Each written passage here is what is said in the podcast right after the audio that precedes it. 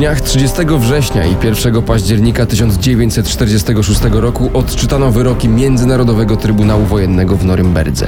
Defendant Hermann Wilhelm Göring. Na karę śmierci przez powieszenie skazuje się Hermana Göringa, Joachima von Ribbentropa, Wilhelma Keitla, Ernesta Kaltenbrunera, Hansa Franka, Alfreda Jodla, Martina Bormana, Alfreda Rosenberga, Juliusa Streichera. Pozostali siedzący na ławie oskarżonych najwyżsi przywódcy III Rzeszy usłyszeli, co następuje. Karl Donitz, dowódca niemieckiej Kriegsmarine, 10 lat więzienia.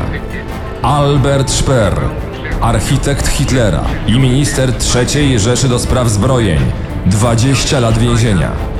Konstantin von Neurath, protektor Czech i Moraw, 15 lat więzienia.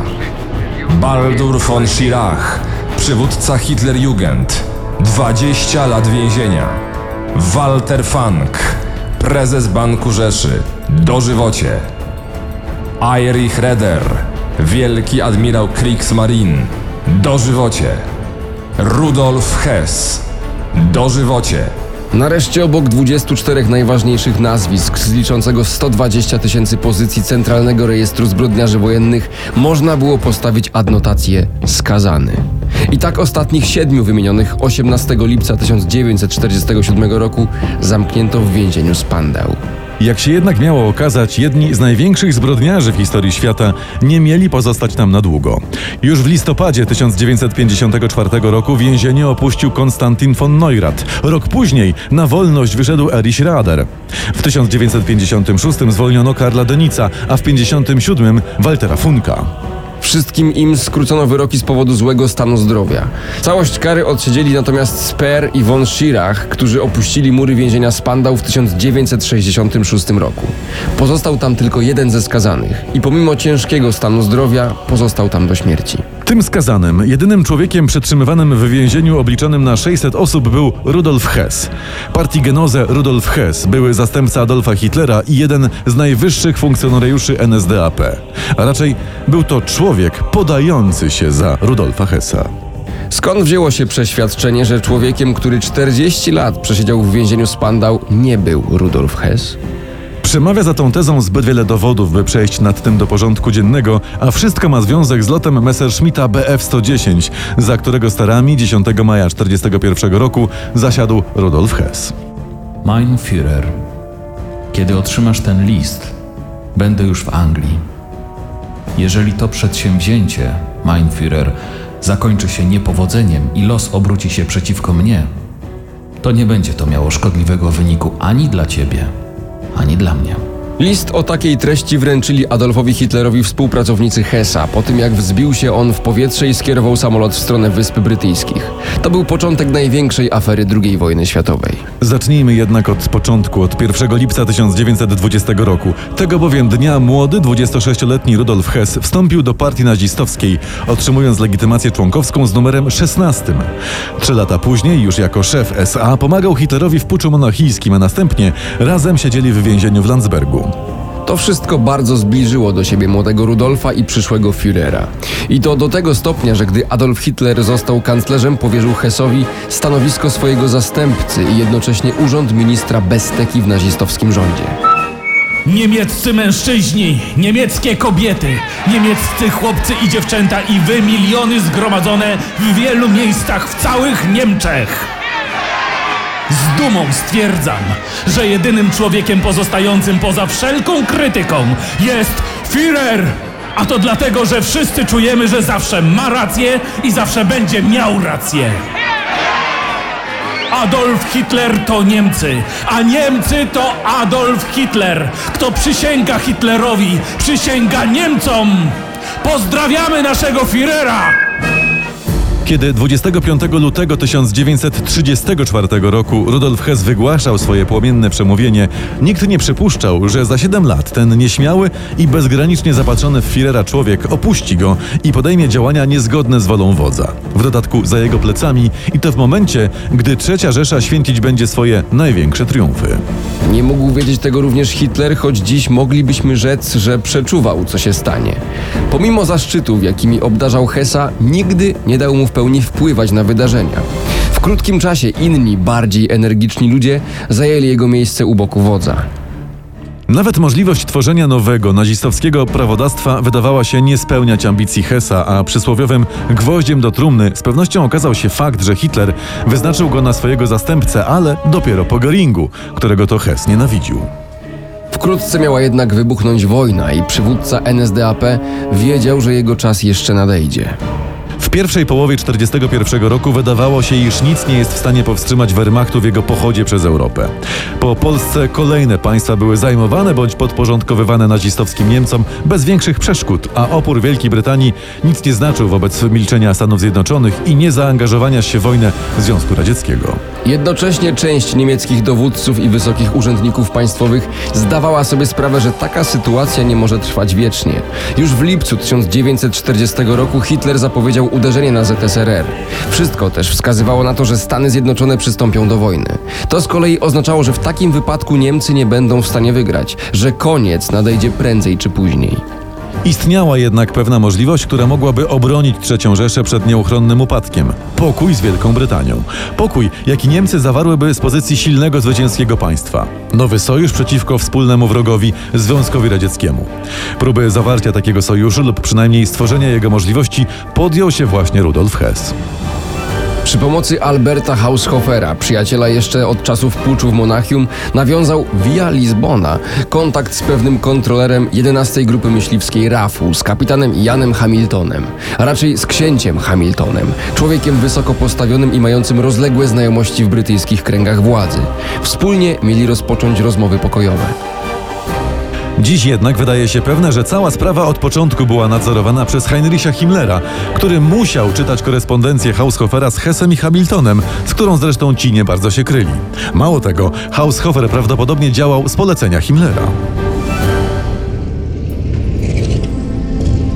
Każdym razie 10 maja 1941 roku o godzinie 17.15 Rudolf Hess wystartował swoim samolotem z lotniska w Augsburgu, kilkadziesiąt kilometrów od Monachium, z zamiarem dotarcia do Wielkiej Brytanii. Do posiadłości księcia Hamiltona. Samolot, którym wystartował Hess był Messerschmittem Bf-110 wersja D. Wymalowany na kadłubie litery VJOQ oznaczały, że jest to nieuzbrojony samolot szkoleniowy. Obok tych oznaczeń znajdował się numer 3562. Bardzo ważna, jak się później okaże, liczba. Równie ważny jest fakt, iż przed startem Hess nie mógł znaleźć swojego kombinezonu, który to zniknął w tajemniczych okolicznościach. Zastępca Hitlera wyleciał więc w zwykłym lotniczym skafandrze. Na uwagę zasługuje też telefon, jaki tuż po starcie wykonał Karl-Heinz Pinch, adiutant Hessa. Nie wiemy dokąd dzwonił, lecz na podstawie wydarzeń, jakie miały miejsce potem, możemy się tego domyślać. Messerschmitt Rudolfa Hessa wzbił się w powietrze i nic już nie było w stanie go zatrzymać. Około pół do ósmej Messerschmitt Hessa doleciał do wybrzeży Holandii. I tu stała się rzecz dziwna. Mianowicie Hess skierował się na wschód i leciał w tym kierunku przez pół godziny. Dlaczego? Później tłumaczył, że chciał ominąć angielskie radary. Jednak ich zasięg nie obejmował holenderskiego wybrzeża, a taki manewr mógł okazać się tragiczny w skutkach ze względu na ograniczony zasięg myśliwca. I Hess, jako doświadczony pilot, doskonale musiał sobie z tego zdawać sprawę. Dwie minuty przed ósmą Hess znów zakręcił i przez prawie godzinę leciał w kierunku wybrzeży Szkocji. O dziewiątej znowu wykonał dziwny, jak na pilota samolotu, w którym się kończy paliwo, manewr. Mianowicie przez godzinę latał tam i z powrotem. Po co? Podobnież, bojąc się wrogiej obrony przeciwlotniczej, czekał, aż zapadnie zmierzch. Wydaje się to jednak mało prawdopodobne, ponieważ obliczenia wykazują, że przy takim wydłużeniu czasu i dystansu lotu Hessowi nie mogło wystarczyć paliwa. Lot mógł się udać tylko wtedy, gdyby leciał prosto do celu z prędkością i przy sprzyjającym wietrze. Gdyby choć jeden z tych warunków nie został spełniony, Messerschmitt Hessa spadłby do morza. I tu mamy do czynienia z kolejnym ważnym znakiem zapytania. Skoro Hess nie mógł dolecieć do Anglii, to kto w takim razie pilotował samolot, który o godzinie 23.09 10 maja rozbił się nad Szkocją? Czyżby za sterami Messerschmitta siedział nie Hess, tylko jego sobowtór? Wydaje się to możliwe, a TZT potwierdza telefon, jaki dowódca stacjonującej w Holandii grupy myśliwców otrzymał tego samego dnia wieczorem. Galant, słucham. Panie majorze, dzwoni Herr Reichsmarschall Hermann Göring. Sprawa niezwykłej wagi. Łączyć natychmiast. Panie marszałku, tu Adolf Galant. Galant, niech pan natychmiast wyda rozkaz startu wszystkim samolotom. Za pięć minut mają być w powietrzu. Ależ Reichsmarschall, nie otrzymaliśmy żadnych meldunków o żadnych nadlatujących wrogich samolotach. Nic nie... Nadlatujących? Nadlatujących? Wy macie zestrzelić samolot wylatujący! Hess leci do Anglii! Macie go zestrzelić! Tak jest, Herr Reichsmarschall. Chwilę później major Adolf Galland wydał rozkaz i z lotnisk wzbiły się samoloty, które nie odnalazły jednak celu. Tak przynajmniej twierdzi sam Galland. Istnieje jednak możliwość, że kłamie, a tak naprawdę samolot, którym leciał Hess, został strącony do Morza Północnego. A w tym samym czasie inny, przygotowany zawczasu Messerschmitt z sobowtórem Hessa zajął jego miejsce i kontynuował lot w kierunku Wysp Brytyjskich. To kolejny znak zapytania, skąd Göring wiedział o locie zastępcy Hitlera? Jak zawczasu przygotowano dublera? Być może poinformował go o sprawie Himmler, który znał plany Rudolfa Hessa i chciał niejako upiec dwie pieczenie przy jednym ogniu. Usunąć Hessa oraz zachwiać pozycją samego Führera, podejmując z aliantami pertraktację za pomocą sobowtóra pozostającego na jego usługach. Inna sprawa, że Himmlerowi zależało na pokoju z Anglią. Jest również prawdopodobne, iż adiutant Hessa tuż po jego starcie dzwonił właśnie do Göringa, informując o odlocie. W każdym razie Messerschmitt Bf-110 kilkanaście minut po godzinie 22 znalazł się nad terytorium Szkocji. 10 maja 1941 roku, godzina 22.23, wschodnie wybrzeże Szkocji. Posterunek obserwacyjny Home Guardu. No i wtedy, panie sierżancie, ona powiedziała, żebym się więcej nie pokazywał i że doskonale da sobie radę sama, więc ja jej na to, że Przestańcie gadać na chwilę, Hodgkins. E, słyszycie to samo co ja? coś jakby samolot, panie sierżancie. Na czym to ja skończyłem? A, no więc ja jej... Zamknijcie się wreszcie, Hodgkins! I dajcie mi tę lornetkę! Proszę bardzo. I co, panie sierżancie? Dzwońcie do centrali Winteres! To Messerschmitt! Na Boga! Prawdziwy, najprawdziwszy Messerschmitt! Centrala zlekceważyła jednak ostrzeżenie, uważając informację o Messerschmitcie za przywidzenie pijanych posterunkowych. Żaden niemiecki myśliwiec nie mógł się bowiem zapuścić tak daleko. Co dziwne, meldunek ten był potwierdzeniem wcześniejszych namiarów stacji radarowych, które namierzyły zbliżający się samolot. Oficer dyżurny Winvernes zareagował dopiero po kolejnym meldunku, który mówił o rozbiciu się niemieckiego samolotu o kilka mil od Glasgow, kilka minut po 23. To jednocześnie kolejny znak zapytania. Jak bowiem Rudolf Hess, doświadczony pilot, mógł zgubić drogę i nie znaleźć Dungavel Hill, włości księcia Hamiltona? Dlaczego, jeśli już się zgubił, nie próbował awaryjnie lądować?